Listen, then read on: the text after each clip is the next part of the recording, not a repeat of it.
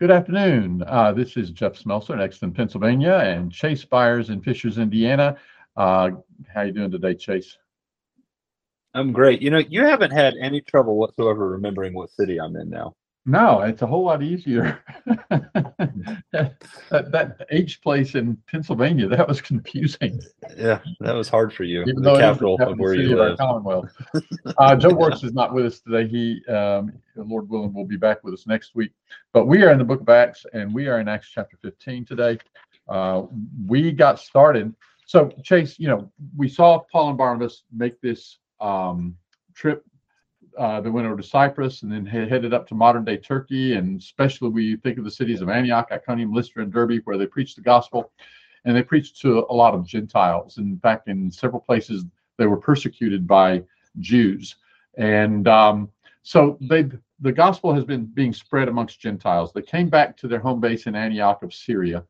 And uh, some disciples come up from Jerusalem to Antioch of Syria and say these people talking about the Gentiles have to be circumcised and keep the law of Moses. And Paul and Barnabas said, uh, to paraphrase, no way, Jose. And they went down to Jerusalem uh, to deal with this problem because that's where these people came from that were were espousing this idea. In their mind, the kingdom is a Jewish kingdom, and if you want to be in it, you've got to be Jewish. And so Paul and Barnabas go back down to Jerusalem. And last week we kind of summarized the speeches of Peter, uh, Paul and Barnabas, and James, all of whom argued this is not right. Uh, but today, let's go back and look at those in a little more detail. Does that suit you? Yeah, that sets it up really well. That's how we left it. You, you know, it, it's all about what suits you. So you just let us know if that suits right. you. Right. yeah. Okay. I'll, I'll be quick to let you know. All right. Okay. Um, the, the first one who's described as speaking up uh, after some people in Jerusalem do um, make this case that the, the Gentiles have to be circumcised and keep the law of Moses, and that's in verse 5. So they gather to discuss this, and, and Peter in verse 7 stands up. And of course, mm-hmm. uh, why don't you just summarize for us what Peter does? Make any points you think we need to think about.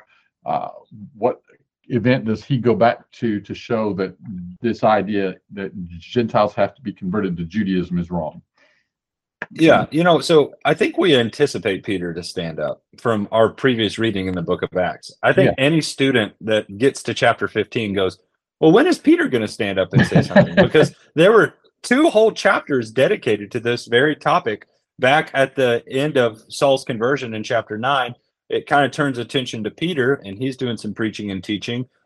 But he ends up going to a household of a guy named Cornelius, who was a Gentile, and he's described as somebody who gave alms to God and uh, to the Jewish people. He prayed to God, he feared God. And uh, Peter is ended, end up going to this guy's house and teaches him about Jesus being the Lord and Savior of all the earth. And Peter baptizes him, and the Holy Spirit has come down on Cornelius and his household. And one of the things that Peter will say is that God is not one to show any partiality, but to anyone who fears him is welcome to him. And so Peter had a big learning experience himself in chapter 10 uh, with Cornelius. And then that whole event is kind of talked about in Jerusalem in the very next chapter, in chapter 11, right? Yeah, the whole story is recapitulated. Yeah. yeah, exactly. And so Peter knew this, and a lot of the people in Jerusalem knew that at that time. So I guess I got a question for you, Jeff. How much time passed between then and where we're at now? Do you know? Uh, let's ask Joe when he gets back next week. okay, all right, that sounds good. I, I don't know. We could, you okay. know, the, the, we could go over to Galatians and we might we might piece it together because you've got some years in Galatians chapter one, but to do that you have to make some assumptions about how to correlate Galatians one with Acts, and I think I I think I've settled on how that correlation works, but it's a little bit uncertain. So. Well, Peter has a couple things in his argument. Um, let's read that. Verse 7 After there had been much debate, Peter stood up and said to them, Brothers, you are aware that in the early days God made a choice among you that by my mouth the Gentiles would hear the gospel message and believe. Uh, we'll stop there. What do you think about that verse? Do you think he's referring to something specific, Jeff? Yeah, yeah. Um, he's talking about that event in Acts chapter 10 when uh, the Holy Spirit had said to Peter, Go with them, nothing doubting, for I have sent them. God sent Peter to talk to Cornelius. He had told Cornelius through an angel, Send to Joppa and fetch Peter, who will preach words to you whereby you'll be saved. Peter went, and it was, even though there had been Samaritans who had been baptized earlier in Acts chapter 8 and so on, this was kind of an inaugural event for including Gentiles in the kingdom. Uh, because up to this point, Peter himself didn't seem to get that. And it was the events of Acts chapter 10, his seeing all the animals that were clean and unclean and being told, rise, kill, and eat. And he thinks this is just about the animals and says, I've never eaten anything common or unclean. He's told, Don't you call common or unclean what God has cleansed. And he's trying to figure out what that means. And then the Holy Spirit tells him, Go with these Gentiles to this Gentiles' home. And he gets there and yeah. he says to Cornelius and the people who are gathered, You yourselves know how to, it is an unlawful thing for a man that is a Jew to join himself or to come unto one of another nation. But God has showed me. And then he goes ahead to explain. So, so the point being, this was new to Peter. It was new to the disciples who traveled with him. And uh, it was the work of the Holy Spirit coming upon the house of Cornelius that finally convinced them all. Peter kind of got it just before that.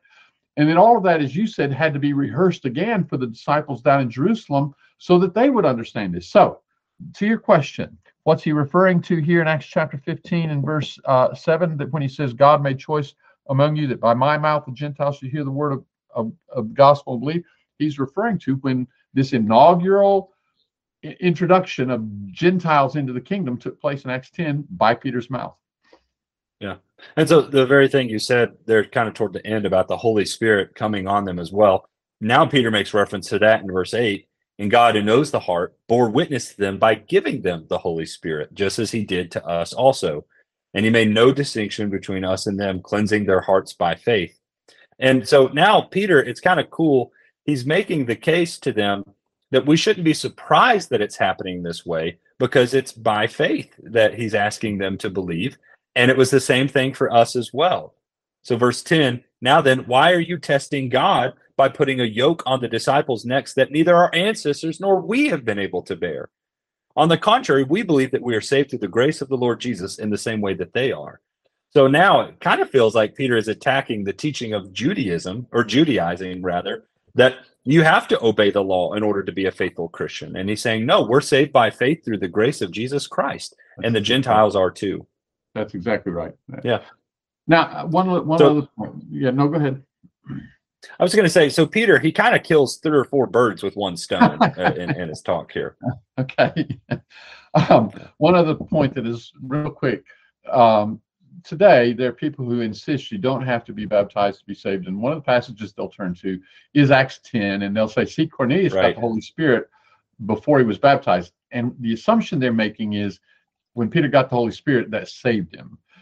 But this passage right here, again, as Acts 10 and Acts 11 do, as Acts 10 and 11 do, this passage right here makes it clear the purpose of the Holy Spirit coming upon Cornelius and his and his household was to bear witness to the fact that Gentiles could be part of the kingdom. That's not what saved them. It says their hearts were cleansed right. by faith. Back in Acts yes. 11, we're told the angel had said to Cornelius, Send to Joppa and fetch Peter, who'll preach to you words whereby you'll be saved. Um, so, so uh, that's that's kind of an important point. So it's a, it's a little off topic in that we're talking about a, a um, misunderstanding of Acts 10 and 11 rather than a, an understanding of it. But anyway, did we get a programming note?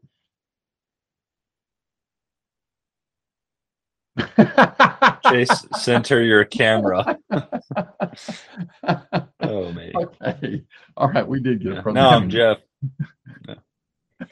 Uh, but yeah, so Peter, I, I, as far as I'm concerned, this would kind of put the nail in the coffin for me. Be like, yeah, you're right. We kind of already dealt with all this back then, and it's pretty consistent. So what else is there to say? And it almost seems like that's how they're responding. In verse 12, it says, the whole assembly became silent. And then they listened to Barnabas and Paul describe all the signs and wonders God had done through them among the Gentiles.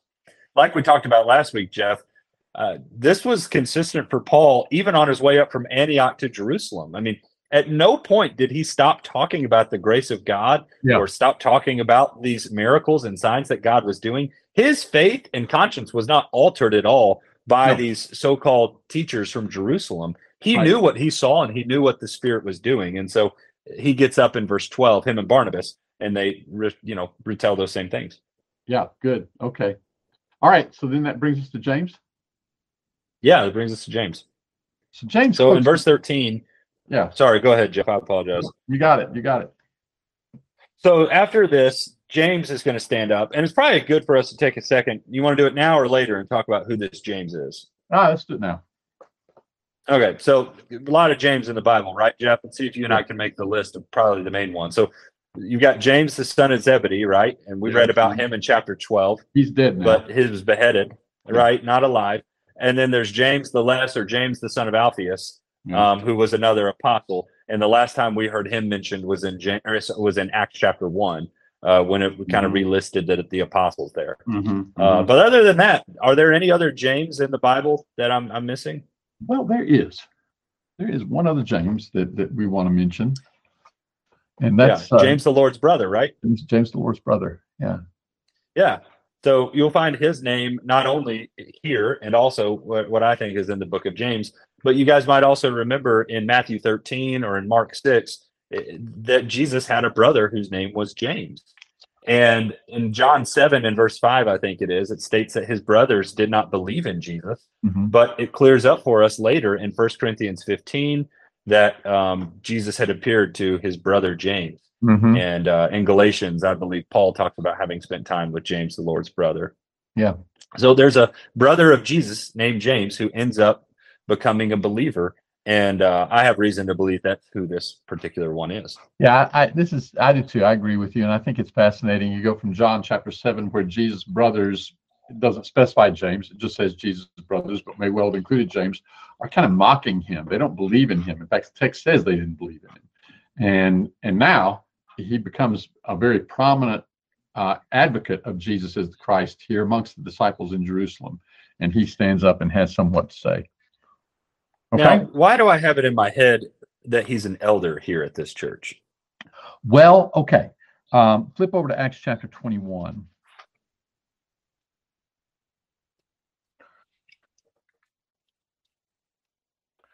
And it's verse 17 and 18. This is when Paul returns to Jerusalem at the end of his third journey.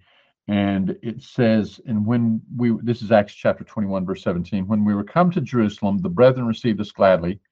And the day following, Paul went in with us unto James, and all the elders were present.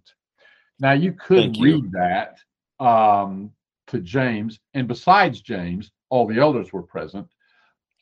Well, then why would James have been there? It it sounds more like he's one of the elders, and he is so prominent that he is mentioned by name, and but it's also made clear that all the elders were present. So I think that would Mhm. I think that argues for James being one of the elders in the church in Jerusalem. Thank you. I had forgotten about that reference. So James stands up and he has a, a good bit he wants to say about all this. Mm-hmm. And what's really interesting is he isn't standing up and saying, All right, well, now let me give my opinion on the matter, or oh, let me just come in and just give my take on everything. But James actually comes in and he says in verse um, in verse 13, after they stopped speaking, James responded, Brothers, listen to me. Simeon, that's referring to Peter, has reported how God first intervened to take from the Gentiles a people for his name. And the prophets agree with this. As it is written, after these things I will return and rebuild David's fallen tent, and I will rebuild its ruins and set it up again, so that the rest of humanity may seek the Lord, even all the Gentiles who are called by my name, declares the Lord who makes these things known from long ago. Therefore, in my judgment, we should not cause difficulties for those among the Gentiles who turn to God, but instead we should write to them to abstain from things polluted by idols, from sexual immorality, from eating anything that has been strangled, and from blood. For since ancient times Moses has had those who proclaim him in every city, and every Sabbath day he is read aloud in the synagogues. Uh, before we kind of get into what James says here, it looks like we do have a comment. Um, comment says most people don't accept the fact that Mary had other children. Yeah, that's exactly right.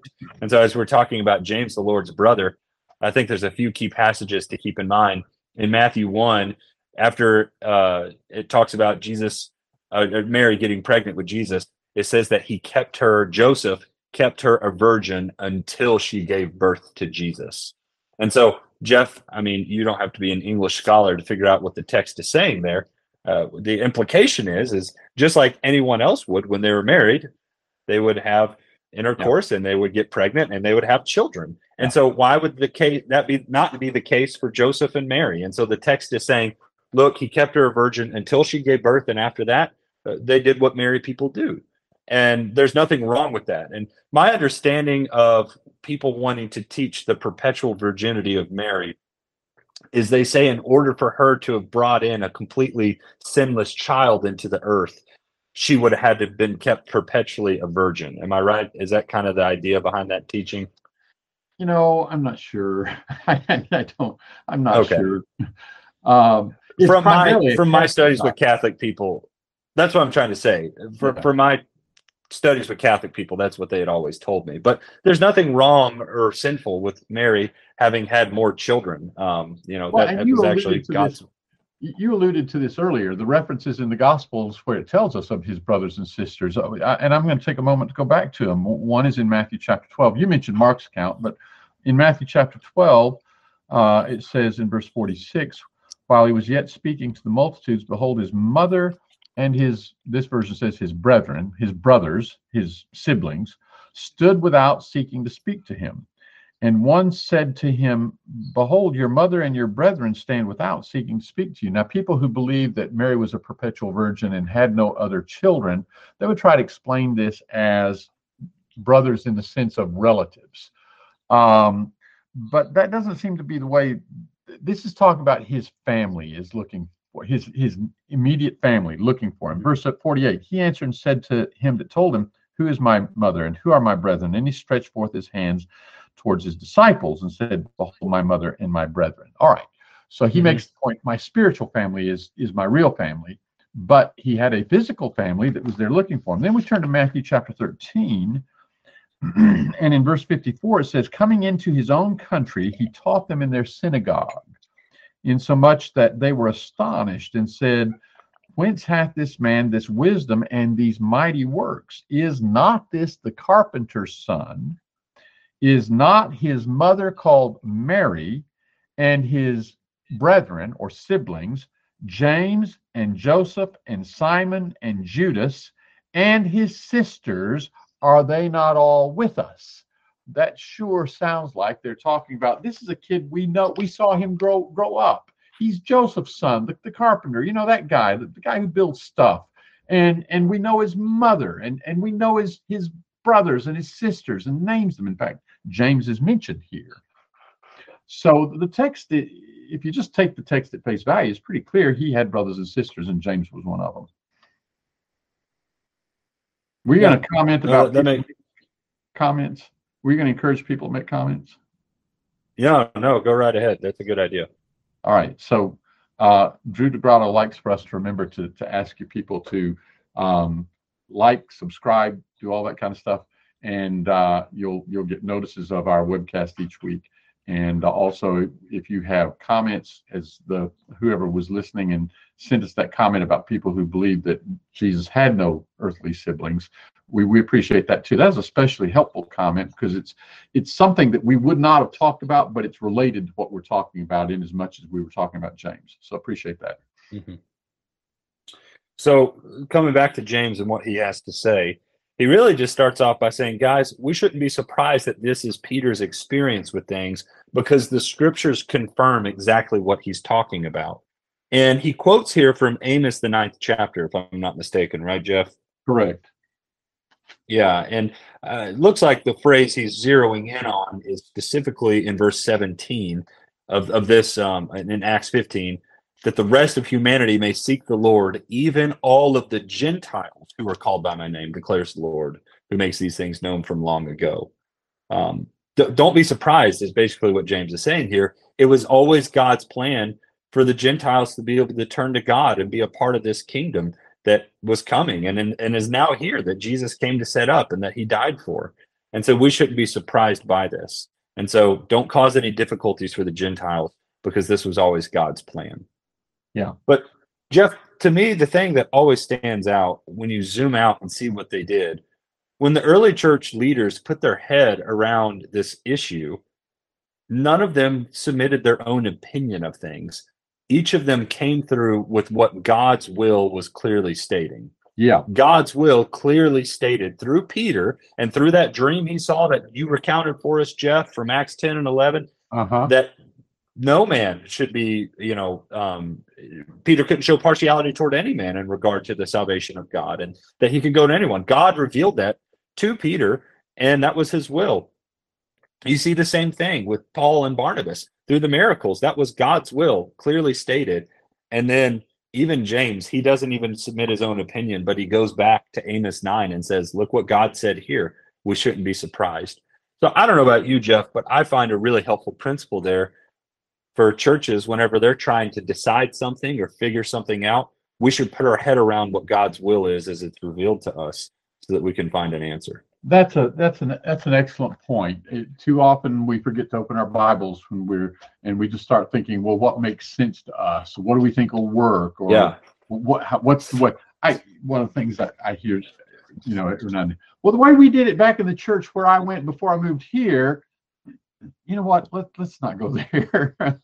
Well, and I like I kind of I want to go back to how you said that. What makes sense to us? What made sense to the Jews? Well, to the Jews, they're like, if God made us follow this thing for 2,000 years, it would make sense to us that anyone else who wants to follow him is going to have to follow it too. Th- that makes sense to us, but that's not what God wanted. And so just because we might think it and it makes sense in our head, like you said, that doesn't make it so. Uh, well, I'm not going to spend any time on it here, but just glancing real quickly, it appears James quotes Amos from the Septuagint, which reads a little bit Okay. that does not it's not a contradiction. It's it it's but it is clearer in the Septuagint. Um, it, it- let's put it this way: if I wanted to make the case that God meant the Gentiles to be part of the kingdom, um, and I wanted to go to the prophets and I wanted to go, go to Amos 9 to do it, I could argue it from the Hebrew text, but it's more clear uh, and emphatic in the in the Septuagint. And James quotes the Septuagint. I, I'm not going to debate which is the more accurate here, our Hebrew text of Amos 9 or the Septuagint, but all I'm just doing is just mentioning there are times when writers in the New Testament quoted the Greek text of the Old Testament scriptures, um, and it, and and and you see that it was it was worthy of of uh, relying on. Put it that way. Yeah. No, I appreciate you bringing that up. I hadn't noticed that this was a, a, a rendition from the uh, Septuagint. That's really cool to know. Yeah. So, Uh, Jeff, let me ask you what do you what do you make of what he does say the Gentiles need to follow in verse twenty? Yeah, that's you know I'm glad you asked because I think that certainly in the Protestant world this is largely misunderstood, um, and and so let's take a look at that. In verse 19, he says, "Wherefore my judgment is." In other words, Peter said, "No, Gentiles don't have to keep the law." Paul and Barnabas said, "No, Gentiles don't have to keep the law and be circumcised." James has agreed. The prophets say that. They've all basically made the point. There's no distinction between Jew and Gentile. We're all saved by faith, and God means for Gentiles to be part of the kingdom. Now, in, then he says in verse 19 that we, verse 20, that we write unto them that they abstain from the pollutions of idols and from fornication and from what is strangled and from blood. So, just first of all, just let's get our head around this. What they're all agreeing is no, the Gentiles don't have to do something. They don't have to keep the law of Moses and be circumcised. But James says, but let's write to them and say what they do have to do. They have to abstain from fornication. They have to abstain from idols. They have to abstain from blood. And then he gives the reason why we should do that. He says, For Moses from generations of old has in every city them that preach him, being read in the synagogues every Sabbath. And that can sound like a non sequitur. Moses is read in every city, so let's write to the Gentiles that they have to abstain from certain things. How, how does one follow the other? And I think the key is in recognize. So, first of all, Chase, you've probably come across this. The popular idea, F.F. Bruce promotes this idea, if I recall, and various other scholars promote this idea, is that what James is doing here is he's saying, okay, we're going to let the Gentiles in, but we're going to ask the Gentiles to go along with certain Jewish things, not that they're really required things, but let's just ask the Gentiles to stay away from certain things just to keep peace with the Jews. I see two big problems with that take on on what is, James is. Is that is that what's known as the new perspective on Paul? No. Or is that something completely different? Okay. Completely different, Sorry. yeah. Um, but I, I see two big problems with that. First of all, it doesn't make sense in a chapter in a context where the whole point is don't place burdens on the Gentiles that God didn't place on them. To then say, but we are going to place these burdens on you, even though God didn't place them on you. So right. That, yeah, that seems, secondly, it doesn't seems inconsistent. Sense. Secondly, it doesn't make sense because it treats things like idolatry and fornication as okay, we just ask you not to do it so you upset the Jews. Now, yeah. now, the way, yeah. now, the way that gets argued is this. They say, well, when he talks about idolatry, he's talking about what Paul said in First Corinthians 8. He's talking about going into the idol temple and eating things sacrificed to idols. And the way this gets argued is Paul was saying that's okay. It's only inadvisable because you're going to cause somebody to stumble if you do it. Well, that's a misreading of First Corinthians 8 through 10. But I was going to say through 10 because he clears that up in chapter 10. You're right. Because in chapter 10, he says you can't do it. Um, yeah. But but they come away with the impression that Paul is just saying, okay, there's nothing really wrong with it except that you're going to cause somebody to stumble. No, that's not true. Paul says you cannot do it. And and so, but they turn over to First Corinthians 8 and argue that, see, there was this thing about participating in or eating things sacrificed to idols. It was really okay, but it's not good if it caused somebody to stumble. And that's what James is saying here. So, but even if you could make that work, and you can't, that's not, that's wrong. Even if you could say that's what it means by abstaining from idolatry here, what do you do with fornication? Are we supposed to conclude that fornication was okay? He's just asking the Gentiles not to commit fornication because it'll upset the yeah. Jews. And and and here's how they deal with that. They argue that well, the fornication here is not talking about general fornication; it's just talking about incest. And um, amongst the Jews, that was frowned upon, but it was really all right uh, if if you married your brother or sister or whatever. And so he's just asking them not to do that to keep the Jews happy. James is not asking Gentiles to refrain from certain practices just to keep from offending Jews. You come down in the text, and when they write this letter, here's what they say when they write this letter to the Gentiles, telling them to refrain from these things. It says in verse 28 It seemed good to the Holy Spirit unto us to lay upon you no greater burden than these necessary things. This is from the Holy Spirit, and the Holy Spirit sees these as requirements, as necessary.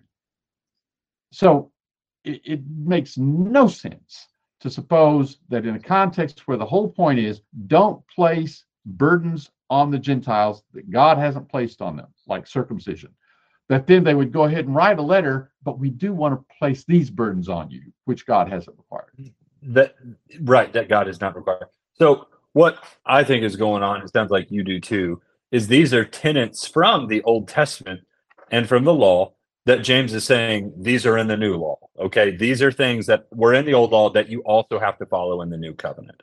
Yeah, that's exactly right. right. And, and and here's where they are. They're in Leviticus 17 and 18. These four topics in the order that James addresses them in the letter. You'll notice that when he mentions them, first of all, in Acts chapter 15, the order is uh, pollutions vitals, fornication, what's strangled, and blood. But when they put pen to paper and they write the letter, they change the order. Why would they do that? The order is now in verse 29 abstain from things sacrificed to idols, from blood, from what's strangled, and from fornication. Why would they change the order? Because they are now putting them in the order in which they are found in Leviticus 17 through 18.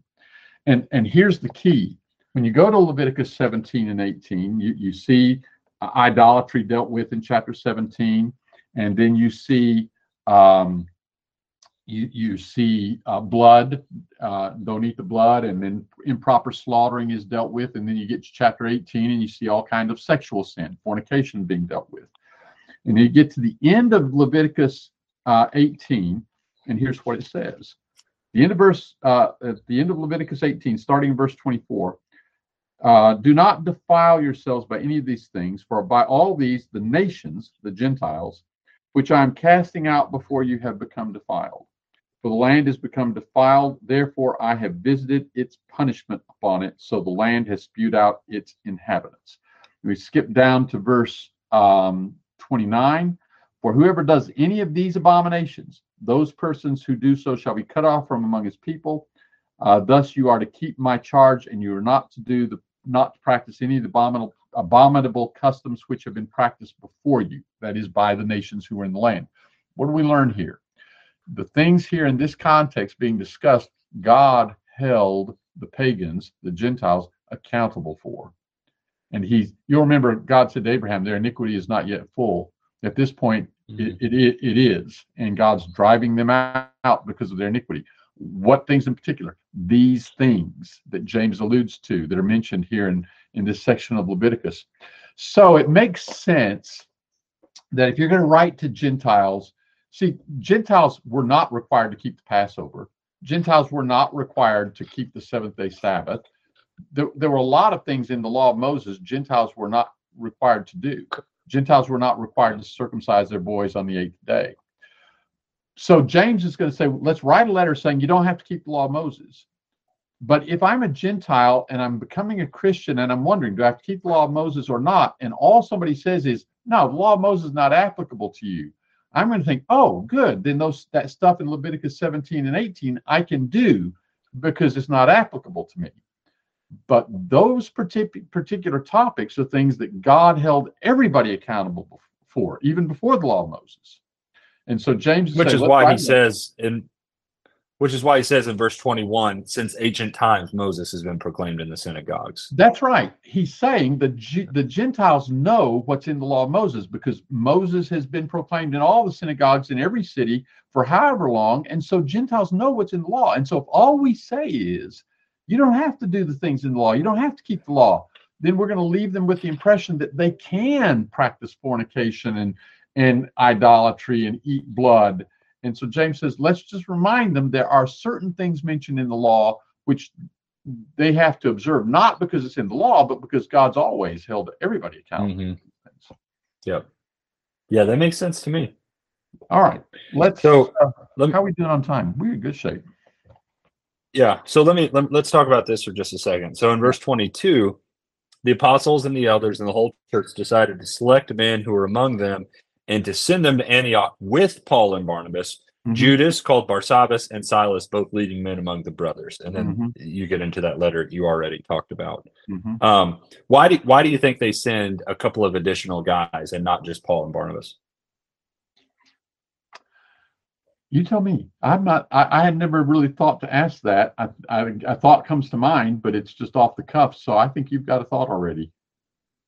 I do. I, I've just always thought, I've always appreciated how above board the New Testament apostles and elders in the churches try to be anytime there is a sensitive topic at hand, whether it be with finances or whether it be with information like this. And so I think it's just an above board ability of of sending two guys that were kind of removed from it, not Paul and Barnabas showing back up and going, "Yeah, we're good guys, don't worry about it," but two additional people who can come and say, no, th- this is what happened. Uh, this is what was decided. But also, um, you notice in verse um, in verse 24 of this letter they wrote, mm-hmm. it says, Since we heard that some without our authorization went out from us and troubled you with their words and unsettled your hearts. Right. They, they include it in the letter that no, we did not send those people that came that said they came from Jerusalem. Right. And so I think Silas and Judas could have attested to that even further. Oh, um, oh, and just good. kind of yeah, kind of shown that, that that this really is the case. So yeah, that makes maybe sense. that's not why, but that that's what comes to my mind. No, it makes a lot of sense here. Um, okay, so they send this letter, and it's not only taken to Antioch, but also to Syria and Cilicia, all these places where a lot of Gentiles are being converted. And um, so these brethren take take the letter up there. Anything else we want to say about any of that? I mean, I think it is fascinating. In James, uh, he begins his letter with greetings, and then here, this letter is also began with greetings at the end of verse twenty-three. So, and and and um, the form of this letter is is it just follows the form of ancient letters. I, I have right over here on my bookshelf a couple of volumes in which there's a lot of uh, first, second century documents uh, including letters that people would write. And they follow this form, both the beginning, uh, where, like Paul's letters, when he writes, he identifies himself, Paul, a servant of Jesus Christ. He identifies those to whom he is writing in his letter. But the other aspect of this letter, the other feature that is so similar to the ancient letters that I have in this volume over here, is the conclusion. Is the conclusion that how it's translated in this version is "fare ye well," but it's a Greek word errosthe, which is the typical conclusion um, in in in ancient letters. It's just I, it's fascinating to me. But anyway, cool. okay. Uh, so verse thirty. So when they were dismissed, they came down to Antioch. They went north, but it's down from Jerusalem. And having gathered the multitude together, they delivered the epistle. And when they had read it, they rejoiced for the.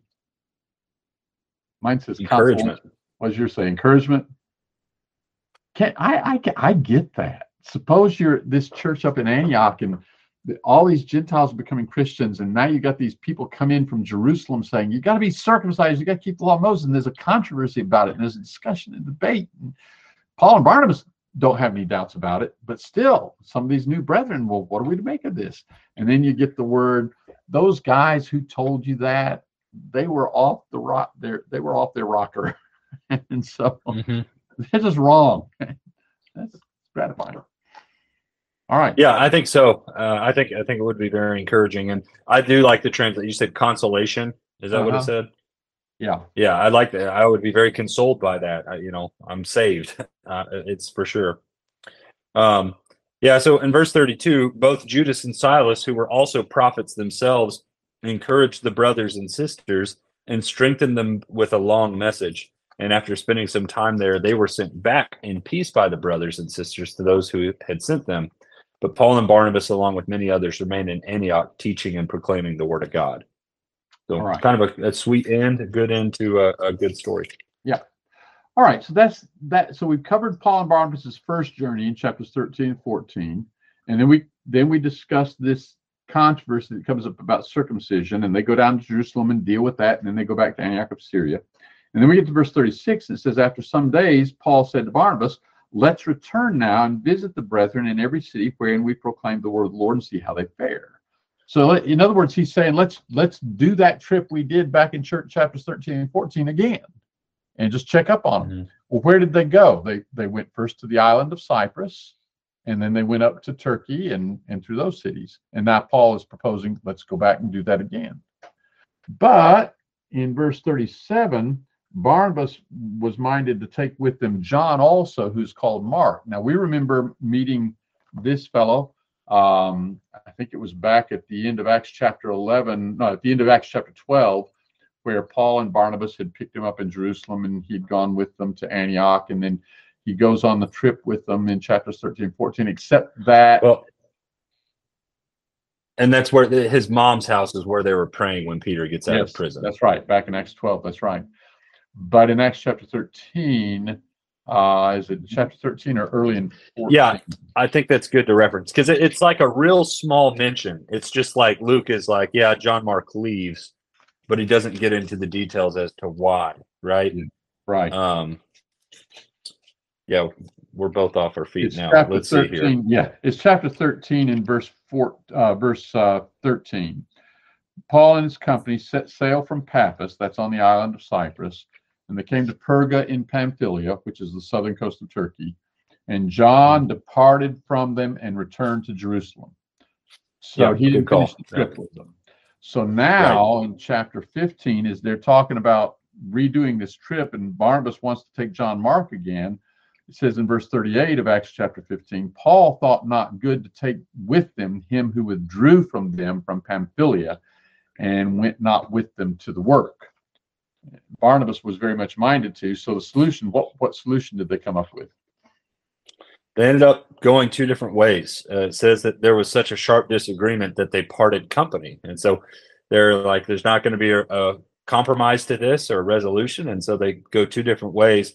And Barnabas takes Mark, and they go to Cyprus, but Paul takes Silas, and they go on their way through um, Syria and Cilicia, strengthening the churches. I think it gives just a little bit of a sense of the misunderstanding of the of the disagreement here. This was not such a a heated disagreement that they just both just stormed off and went and did what they want. They divided up the trip that they'd previously made. The first part of the earlier trip, they went to Cyprus, and the second part, they went up to Turkey. So now, what are they going to do? Well, Barnabas is going to take uh, John Mark, and he's going to go to Cyprus, and Paul is going to take Silas, and he's going to go up to Turkey. So they split up what what and I'm not trying to say they didn't have a strong disagreement that they did, but it wasn't such a strong disagreement that they couldn't work together to say, okay, let's split the trip up. I'll take this half, you take that half. And and they went the separate ways. Yeah, and so let me ask you this: who who was right? You know, I don't think there's an answer to that. yeah, I, I no, and that's the point that I'm making. Is like I don't I don't think anybody was right. I I see where Paul was coming from, and I, I can't imagine what it would be like, you know, to be Paul on these preaching trips and just thinking about the the opportunities that come up to teach the gospel to somebody and Paul's got a group of people with him so that he can farm them out to go talk to people about the gospel. And then John Mark bails on him and he's like, yeah. I was relying on him and I, I, I don't want to run into that problem again. And so I don't really want to work with him in that capacity yeah. again. And I, I understand where Paul is coming from, but also I understand where Barnabas is coming yeah. from, where he's like, hey, man, let's give him another chance. I mean, that was a while ago. Why are you just assuming he's going to do that again? I don't think either of them are wrong or sinful. Right. I think both of them have valid ways of looking at it. And so they go different ways for the sake of the gospel. I think so. you're right. It is interesting. A couple of things we do think about.